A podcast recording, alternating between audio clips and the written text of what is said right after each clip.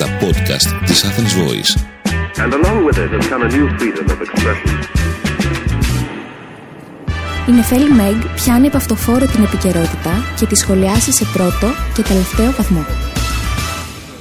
Καλησπέρα παιδικοί μου φίλοι και καλώς ήρθατε σε ένα ακόμα επεισόδιο Book 99, το podcast που ευελπιστεί να γίνει η φωνή του λαού, η φωνή της λογικής, μια φωνή εν πάση περιπτώσει όλων εκείνων που δεν θέλουν να μιλήσουν, είτε γιατί βαριούνται, είτε γιατί σου λένε πού να μπλέκω τώρα με τους τρελούς, οπότε έρχομαι εγώ η τρελή να μπλέξω με όλους τους τρελούς, να βγάλουμε τις τρέλες μας και να τις μετρήσουμε να δούμε ποιος την έχει πιο μεγάλη.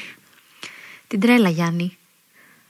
Λοιπόν, ε, θέλω να πω ότι ακόμα για μια ακόμα εβδομάδα, πέμπτη εβδομάδα, παιδεύομαι με το πόδι μου. Τα, τα νεύρα μου είναι on λίγο τι σαν χορδές βιοιού και πλέον τυλτάρω με την παρα, παραμικρή μαλακία που θα ακούσω. Οπότε, αν ξεφύγω λίγο σήμερα, θα ήθελα να δείξετε κατανόηση, γιατί έχει να με δει και ο ήλιος κάτι εβδομάδες και δεν είμαι καλά, είμαι σε μια περίεργη ψυχολογική κατάσταση.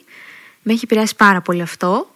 Προσπαθώ να μην με επηρεάζει. Είναι ένας μεγάλος αγώνας που περνάω γιατί είμαι ένας υπερκινητικός άνθρωπος και αυτή τη στιγμή μου λένε να κάτσω στα αυγά μου. Κάτι που δεν μπορώ να κάνω. Τέλος πάντων. Λοιπόν, ε, ξεκινώντας αυτή η εβδομάδα που μας πέρασε, ε, ξε, ξεκινάει η Δευτέρα. Λέω, θα είναι μια ξερή εβδομάδα, δεν γίνεται τίποτα, ρε παιδί μου. Τι θα συμβεί, αρχίζω και απελπίζομαι. Λέω, τι θα γίνει με την μπούκλα μου; Χωρίς λίγο σουσού, θα ισιώσει μπούκλα. Δεν θα φριζάρει. Και μετά έρχεται η τρίτη φίλες και φίλοι και σκάει είδηση με το Λιβανό και τα λεφτά που μοίραζαν στην Ηλία το 2007 και λέω, στην αρχή λέω, τα εξηγά το νέο. OK, okay, ομολόγησε η κυβέρνηση Καραμαλή τη δράση της, λέω και δεν το ξέραμε. Αλλά μετά παίδες, είδα το επίμαχο βίντεο και τσατίστηκα. Για όσους δεν ξέρετε τι έγινε, θα κάνω ένα μικρό recap, διότι αυτό επιτάσσει η δημοσιογραφική δεοντολογία που δεν με διακατέχει, γιατί δεν είμαι δημοσιογράφος. Παρ' όλα αυτά θα το κάνω. Το λοιπόν, είχε κατέβει κλιμάκιο του Υπουργείου Αγροτικής Ανάπτυξης στην Σπάρτη με τον Υπουργό Λιβανό για να συζητήσουν τις αποζημιώσεις που θα δοθούν στους αγρότες λόγω της κακοκαιρίας ελπίδας, αυτού του καιρικού φαινομένου τρολιά που έπληξε την Ελλάδα. Είχαμε κάνει και ένα αφιέρωμα εδώ στο Μπούκλα ε, Και εκεί στη συζητησούλα ο Δήμαρχος Σπάρτης Πέτρος Δούκας ανέφερε ότι όπως θυμάσαι Λιβανέ και Εσία που ήταν εκεί πέρα στο meeting, είχαμε πάει στην Ηλία στις φωτιές τότε, έτσι πήραμε τις εκλογές το 2007. Είχαμε κατέβει κάτω με τσάντες και αποζημιώναμε. Τι μας λέει ο Δήμαρχος Πάρτης, ότι ανοίξαμε το δημόσιο ταμείο με τα λεφτά των φορολογουμένων, ναι, τα πήραμε και τα μοιράσαμε αλλού. Δηλαδή σας κλέψαμε και γελάμε, χαχα. Και εξοργίστηκα, ξαναλέω, όχι με το γεγονός. Γιατί Εντάξει, είναι αστείο. Είναι αστείο πρώτον που αυτό το γεγονός δεν μας εξοργίζει. Γιατί λέμε, Οκ, το ξέραμε. Sad πρώτον. Αλλά αυτό που με εξοργίζει παραπάνω είναι αυτός ο πρόσχαρος κυνισμός. Και αυτή η βλακεία. Αυτό, αυτός δηλαδή ο compact συνδυασμός με τον οποίο αντιμετωπίζουν την κλοπή, κυρίες και κύριοι. Ο Μεν Δούκας κοκορεύεται ότι έκλεβαν λεφτά φορολογουμένων, ναι. Και ο Δε Λιβανός το ονομάζει αυτό εποποιία. Έπος δηλαδή. Τι αστεί που είστε, βρε παιδιά. Δείτε κάτι τέρατα της κομμωδίας που σε λίγο θα μου κλέψουν και τη δουλειά. Καλύτερα να πάνε αυτοί οι δύο να παίρνουν στο Λο μαζί με το μαλλιάτσι. Να... Καλύτερα επομένω. Είναι, είναι πιο αστεί. Πέρα όμως από τέρατα κομμωδίας, θα πω είναι και λίγο βλάκες επίπεδου μπετόν αρμέ. Έτσι. Γιατί δεν γίνεται να μην βλέπεις την κάμερα που σε τραβάει, η οποία είναι πάνω σε τρίποδο. Διότι το, το πλάνο που βλέπουμε, που είδαμε αυτή την είδηση, δεν είναι αποκρυφή κάμερα τύπου έχω χώσει το κινητό κάτω του μπουφάν και σας τραβάω. Είναι, είναι σταθερό. Η εικόνα είναι σταθερή. Δεν, δεν γίνεται να είστε τόσο μπούφι και να μην δώσει τραβά μια κάμερα και να λέτε αυτέ τι μαλαϊκέ που είπατε. Δηλαδή, και κάπου λίγο το χάνουμε. Λοιπόν, ο Κομφούκιος. Ο Κομφούκιος, είχα πάρει στον Οπερατέρ κάπου ένα βιβλίο για τον Κομφούκιο, δεν το διάβασα ποτέ, το διάβασα εγώ όμως. Ναι.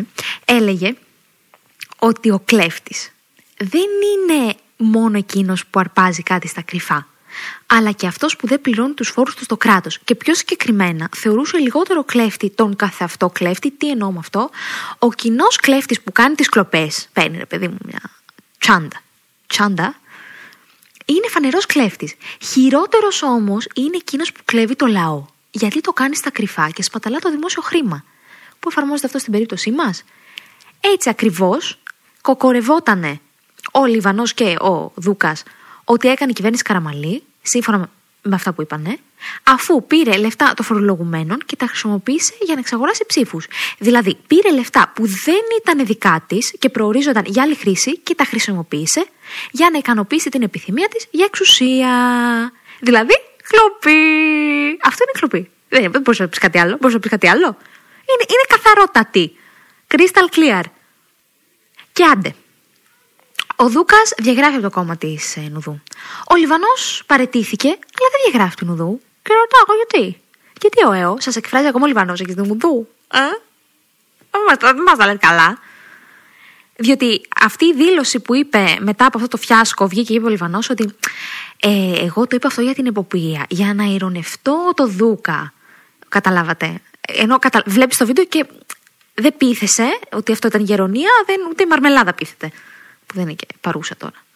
Πιο πολύ έξαλλη με κάνει όταν κάποιος αντί να ζητήσει αυτή τη ρημάδα τη συγγνώμη, προσπαθεί να βρει μια δικαιολογία του ποπού. Γιατί αυτό είναι δικαιολογία του, του ποπού. Sorry κιόλας. Στο σημείο αυτό, να, να σας υπενθυμίσω ότι αν σας αρέσει αυτή η εκπομπή, να πάτε στο Spotify και να της βάλετε πέντε αστεράκια. Άντε, τέσσερα. Μην τι βάλετε τρία, εντάξει, κρίμα είναι. Λοιπόν, συνεχίζω. Ε, τι λέγαμε, Α, για το δημόσιο το, το χρήμα. Το δημόσιο χρήμα, όπως γνωστόν, ε, οι περισσότεροι στην Ελλάδα νομίζω το δημόσιο χρήμα βγαίνει από κάποιο λεφτόδεντρο. Φυτρώνει, υπάρχει αέναο. Δεν καταλαβαίνει ο περισσότερος κόσμος ότι το δημόσιο χρήμα είναι το δικό μας το χρήμα που συλλέγεται μέσω φορολογίας. Τέλος πάντων, ε, εγώ αντιπαρέρχομαι. Λοιπόν, το δημόσιο χρήμα ε, που χρησιμοποιείται για, συνήθως για διαφορετικούς σκοπούς από ό,τι προορίζεται. Λοιπόν, θέλω στο σημείο αυτό να δούμε τη δήλωση του Υπουργού Δικαιοσύνης του κύριου Τσιάρα, που είναι μικροβιολόγος, γιατρός, αλλά είναι Υπουργός Δικαιοσύνης, πολύ συναφές, ο οποίος δήλωσε ότι δεν δίνονταν ποτέ, ποτέ, ούτε ότι τώρα δίνονται, επιδόματα για ψηφοθερικούς λόγους. Γελάσατε. Ας πάρουμε μια ανάσα και να πάμε να δούμε κάποια από τα επιδόματα που δεν είχαν δοθεί ποτέ για ψηφοθυρικούς σκοπούς επί Πασόκ του Ορθόδοξου. Λοιπόν, πάμε. Επίδομα κεραίας ΣΑΠ 1120 ευρώ. Προπέλας λιμενικό 840 ευρώ. Πλήσιμο χεριών ΟΣΕ 420 ευρώ. Έγκαιρης προσέλευσης 310 ευρώ. Μεταφοράς φακέλων δημοσίου 290 ευρώ. Επίδομα φαξ 870 ευρώ. Προθέρμανσης αυτοκινήτου ΟΤΕ 690 ευρώ. Και το άχαστο επίδομα θυλασμού στη ΔΕΗ. Το επίδομα καυσόξυλου στον ΟΤΕ. Και όταν παραπονέθηκαν οι ανήπαντροι στα ΕΛΠΕ, γιατί οι παντρεμένοι έπαιρναν επίδομα γάμου, τους δόθηκε επίδομα άγαμου Συν τους 18 μισθούς που ήδη είχαν. ε, Βέβαια, αντιλαμβανόμαστε ότι όλα αυτά προφανώς και δεν δόθηκαν για ψηφοθηρικούς λόγους. Προφανώς και όχι. Αντικατοπτρίζουν πραγματικές ανάγκες της κοινωνίας. Ειδικά το πλύσιμο χεριών. Χρήζει ιδιαίτερης μεταχείρισης. Διότι ως γνωστόν οι άντρες νομίζουν ότι είναι τριανταφυλλιές και δεν χρειάζονται σαπούνι, μόνο με νερό είναι OK. Pun intended.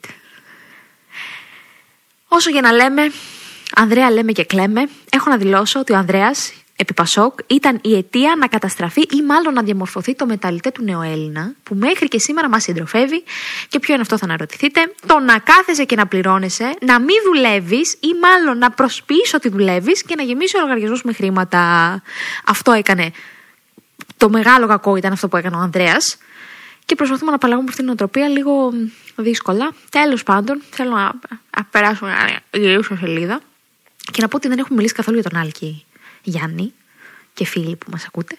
Την προηγούμενη εβδομάδα λίγο εκεί το πιάσαμε σε μια πρόταση ε, πάνω εκεί στο τέτοιο.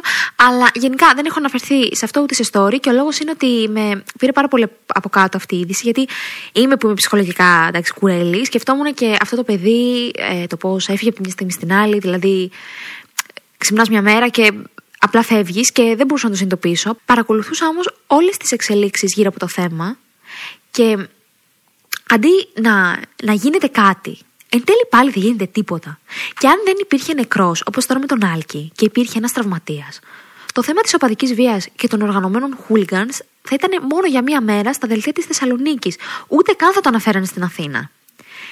Να γελάσω ή να κλάψω με το ότι η κυβέρνηση σε σύσκεψη που έλαβε χώρα τη Δευτέρα, νομίζω στο Μαξίμου, αποφάσισε, αποφάσισε, τα ακούσατε, αποφάσισε να εφαρμόσει τον νόμο.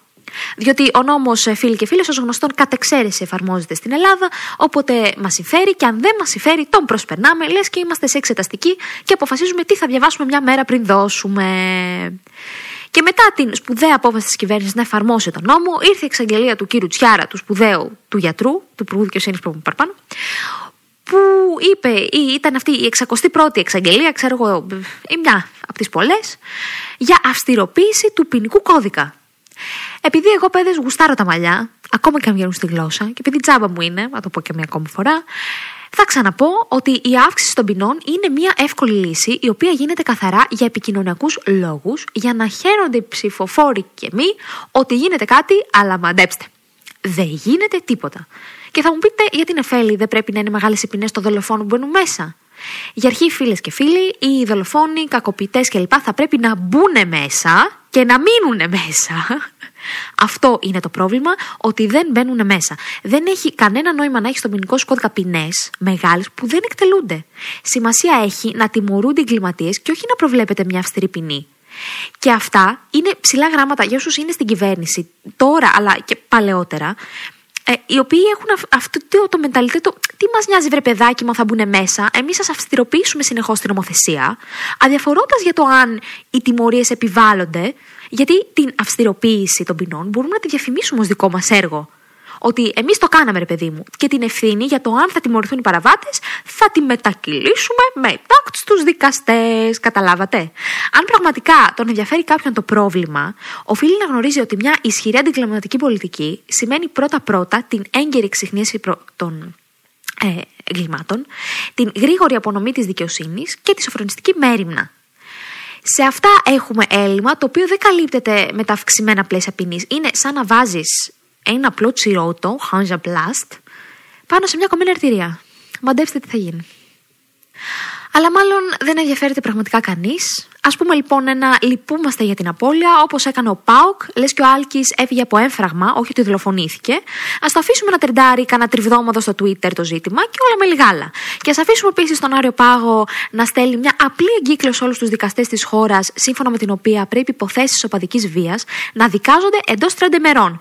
Και όλες οι υπόλοιπες υποθέσεις βίας μπορούν να καθυστερούν χωρίς κανένα πρόβλημα από τη στιγμή που δεν απασχολούν την επικαιρότητα και δεν τρεντάρουν στο Twitter. Θα ασχοληθεί μαζί τους η δικαιοσύνη εφόσον θα κοσμούν κάποιο δελτίο ειδήσεων ή γίνουν story κάποιου influencer. Έτσι το κάνουμε εδώ στην Ελλάδα. Και μάλλον πετυχαίνει για να συνεχίζει.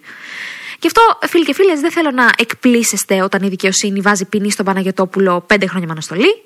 Τα πέντε τα έβαλε. Και την αναστολή την έβαλε. Ήταν υποχρεωμένο. Ουχή.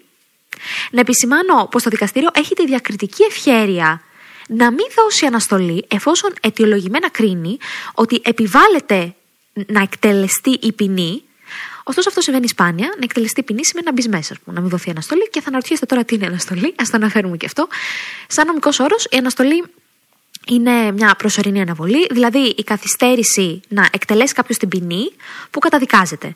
Αν μέσα σε αυτό το διάστημα ο άνθρωπος αυτός δεν κάνει κάποιο άλλο παράπτωμα, τότε η αρχική ποινή που του επιβλήθηκε δεν εκτελείται δεν είναι υποχρεωμένος να την εκτίσει. Αν όμως μέσα σε αυτό το διάστημα που διαρκεί αναστολή καταδικαστεί για κάτι άλλο, τότε εκτεί και τις δύο ποινέ.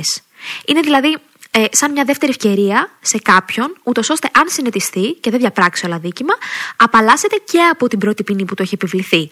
Για παράδειγμα, αν κάποιος καταδικαστεί σε φυλάκιση 5 ετών με αναστολή 3 ετών, όπως εξετάζουμε τώρα στην περίπτωσή μας, αυτό σημαίνει ότι αν δεν διαπράξει άλλο δίκημα μέσα στα 3 χρόνια, δεν θα πάει ούτε μία μέρα φυλακή. Αν μέσα σε αυτά τα τρία χρόνια κάνει κάτι και καταδικαστεί, για έναν χρόνο ας πούμε, θα εκτίσει τότε συνολικά έξι χρόνια. Πέντε τα προηγούμενα και ένα τώρα έξι. Όμως, αν περάσουν αυτά τα τρία χρόνια της αναστολής και δεν κάνει τίποτα, είναι φρόνιμος, τότε διαγράφεται η ποινή.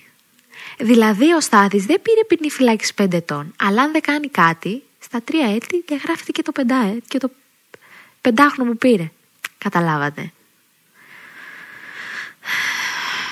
Μικρό διάλειμμα διαφημίσεις, όχι. λοιπόν. Ε, και κάπου εδώ στο τέλος, παιδική μου φίλη, σας κρατάω τα καλύτερα, τα πιο juicy αυτά που σας ενδιαφέρουν. Γιατί όταν κάτι δεν μας επηρεάζει άμεσα, κοινώς δεν καίγει το κόλος μας, να είχαμε να λέγαμε, είναι σαν να μην συμβαίνει, ρε παιδί μου. Τέλος πάντων, γνωρίζετε ότι έχω μια μονή με τον ανδρικό εγκέφαλο. Το γνωρίζετε αυτό. Τη συμπεριφορά των ανδρών, ιδίως όταν οι άνδρες είναι καρκίνοι και σκορπιοί. Δηλαδή δεν τους παίρνεις κουβέντα, αλλά θα είναι και θαύμα να σου πούν καλημέρα. Καλά, αν σε ρωτήσουν τι κάνεις και πώς είσαι, έχεις φύγει σούμπιτι στην Παναγία της Τίνου, αν μένεις στην κάτω Ελλάδα, ή την Παναγία της Σουμελά, αν μένεις εδώ στα βόρεια, να ανάψεις τρί με τη λαμπάδα και να πεις ευχαριστώ. Λοιπόν, θέλω όσοι συμφωνήσουν με αυτό που θα πω, άντρες, γυναίκες, παιδιά όλοι, να μου στείλουν στο Instagram μια μοβ καρντούλα. Λοιπόν, δηλώνω τη γενιά μας, 18 με 40 θα βάλω. Να είμαι έτσι, large, η γενιά μας. Ε, αν δεν έχω πιάσει κάποιον μέσα σε, σε αυτούς που μας ακούνε, θα κεράσω μια πάστα. Δεσμεύομαι. Η γενιά μας λοιπόν βρίσκει πιο shocking τον έρωτα από το σεξ. Τι, θα πεις στον άλλον ότι έχει συναισθήματα, θα τρομάξει και θα φύγει. Σαν κουνέλι θα το χτυπάνε προβολή του αυτοκίνητου. Ενώ το να του πεις του άλλου, κοίτα να δεις μαναράκι, σε βλέπω σαν δονητή ή σαν δοχείο δονής αντίστοιχα, σε κάνει να φαίνεσαι ανεξάρτητος και cool. cool Όπως λέγαμε την προηγούμενη εβδομάδα, ότι ήρθε τον έχει τον άλλο, δεν τον έχεις, ζεις πιο ανθρώπινο ρε παιδί μου. Και βέβαια, δεν μιλάμε ε, να τον θέλεις για το σεξ του τύπου συμπλήρωσέ με, γίνεται το άλλο μου μισό. Αυτό είναι απαγορευτικό. Αυτό το είδος του σεξ ε, το, το, κάνουμε μόνο όταν είμαστε σε σχέση σπάνια και ξέρουμε ότι θελόμαστε ένας με τον άλλον. Να ξέρεις ότι σε θέλει. Γιατί υπάρχει και περίπτωση να είσαι σε σχέση με κάποιον, να τον θέλεις και αυτός να σε έχει αναπληρωματική. Κατάλαβες; Κατάλαβες. Και επανέρχομαι ότι τον άλλον δεν το θέλεις για αυτό το σεξ, το συμπλήρωσέ με, ή ακόμα και αν το θες για αυτόν, δεν του το λες. Του λες ότι τον θέλεις για σεξ τύπου θέλω να μπω μέσα σου και να σε μετικήσω, να σε καταλάβω, να σε απικήσω. Ή τύπου θέλω να ξεχάσω τα πάντα για 10 λεπτά. Αν τα λεπτά είναι παραπάνω, ακόμα καλύτερα. Για τέτοια σεξ μιλάμε, έτσι. Τώρα, θα αναρωτιέστε γιατί τα λέω όλα αυτά. Πρώτον, τα λέω για εκπαιδευτικό σκοπό. Πρέπει να μεταλαμπαδεύσω τη γνώση μου σε όσους ακόμα δεν την έχουν πατήσει από τον επίδοξο παράπα που θα τους πει σε θέλω για σεξ, ενώ στον έχει ερωτευτεί το μαλάκα και ψυχούλο σου παράζει και κλαίει. Και καταλαβαίνω ότι είναι απίστευτα στενάχωρο, απίστευτα απογοητευτικό, full, full, full, αλλά κοριτσιά και αγόρια εντάξει, βεβαίως βεβαίως, ξέρετε τι πρέπει να κάνετε. Υπομονή. Υπομονή. Ε, και να θυμάστε ότι αυτός ο τύπος ε, είναι φουλδηλό, έχει αλλεργίες στις δεσμεύσεις και το πιο αστείο είναι ότι στις περισσότερες περιπτώσεις, αν καταφέρετε να κάνετε υπομονή, γαϊδουρινή υπομονή όμως, ε, να το παίζετε άνετες, χαλαρές, cool, τύπου Οκ, okay, μπροκολόκο, και εγώ για δονητή το πάω, αλλά ήταν πολύ ακριβή ακριλική, οπότε είπα να αγοράσω έναν ανθρώπινο να μου πηγαίνει και για κανένα φαγητό που και που. Αν κρατήσετε αυτή τη στάση, ακόμα και καρκίνος να είναι, ρε παιδί μου, γονιπετή θα σας παρακαλάει για κάτι πιο σοβαρό. Είναι reverse psychology. Εντάξει. Όχι, ε, δεν δεσμεύομαι για το αποτέλεσμα από την αλήθεια της τακτικής αυτής, γιατί ε, στις δικές μου περιπτώσεις δεν, δεν έκανα ποτέ υπομονή. Ποτέ, ποτέ υπομονή. Τα κατέστρεφα όλα, σηκωνόμουν, έφευγα, διότι έλεγα εντάξει, έχουμε και δουλειές, ε, δεν μπορώ. Αλλά αν δεν έχετε κάτι καλύτερο να κάνετε, φίλοι και φίλες, και το σεξ καλό, γιατί δεν με κάνετε λίγη υπομονή. Και αν σας βγάλει πουθενά, τι είχαμε, τι χάσαμε, ρε παιδί μου. Βέβαια, ο κίνδυνος σε αυτές τις περιπτώσεις είναι ότι ε, τίνουμε να χάνουμε τον εαυτό μας, διότι υποσυνείδητα τροποποιούμε το χαρακτήρα μας με βάση τι θα του τέριαζε περισσότερο, τι θα του άρεσε περισσότερο, έτσι ώστε στο τέλος αυτός ο άνθρωπος να ερωτεύεται ένα τελείως διαφορετικό άτομο από αυτό που είστε εσείς πραγματικά. Και δεν θα ξεχάσω, παιδες, ήθελα να τύπω τόσο πολύ κάποτε. Δηλαδή, ήμουν απίστευτα ερωτευμένη, τύπου πονούσα από έρωτα, γιατί η καρδιά σου, όταν πονάει μεταφορικά έτσι. Ε, είναι το ίδιο πράγμα με το σωματικό πόνο. Αυτό μου το είχε πει ο ψυχιατρός μου, δεν το βγάζω από το μυαλό μου. Ε, και είχαν, είχαν περάσει ένα-δύο μήνες, παιδί μου. Δεν αναγνωρίζω τον εαυτό μου το τόσο πολύ που είχα αλλάξει για να του αρέσω. Και σε κάποια βάση γυρίζει και μου λέει: Νεφέλη μου, λατρεύω την προσωπικότητά σου. και το παντάω εγώ με αγανάκτηση. Δεν το σκέφτηκα. Του λέω μια No shit, Sherlock. Την άλλαξα για να ταιριάζει με τη δικιά σου. Το μόνο σίγουρο πάντως είναι ότι όσο περνάει ο καιρός θα απομυθοποιήσετε τα πάντα. Θέλετε, δεν θέλετε. Ακόμα και το brand Pitt, το μανάρι να έχεις εκεί μπροστά σου ή κάποιον που από την ελληνική σου εμπόση, σε περιπτώσει, ξέρω εγώ, τον αργυρό. Κάποιο κουσούρι θα έχει κι αυτός. Όση καψούρα και να ρουφάς.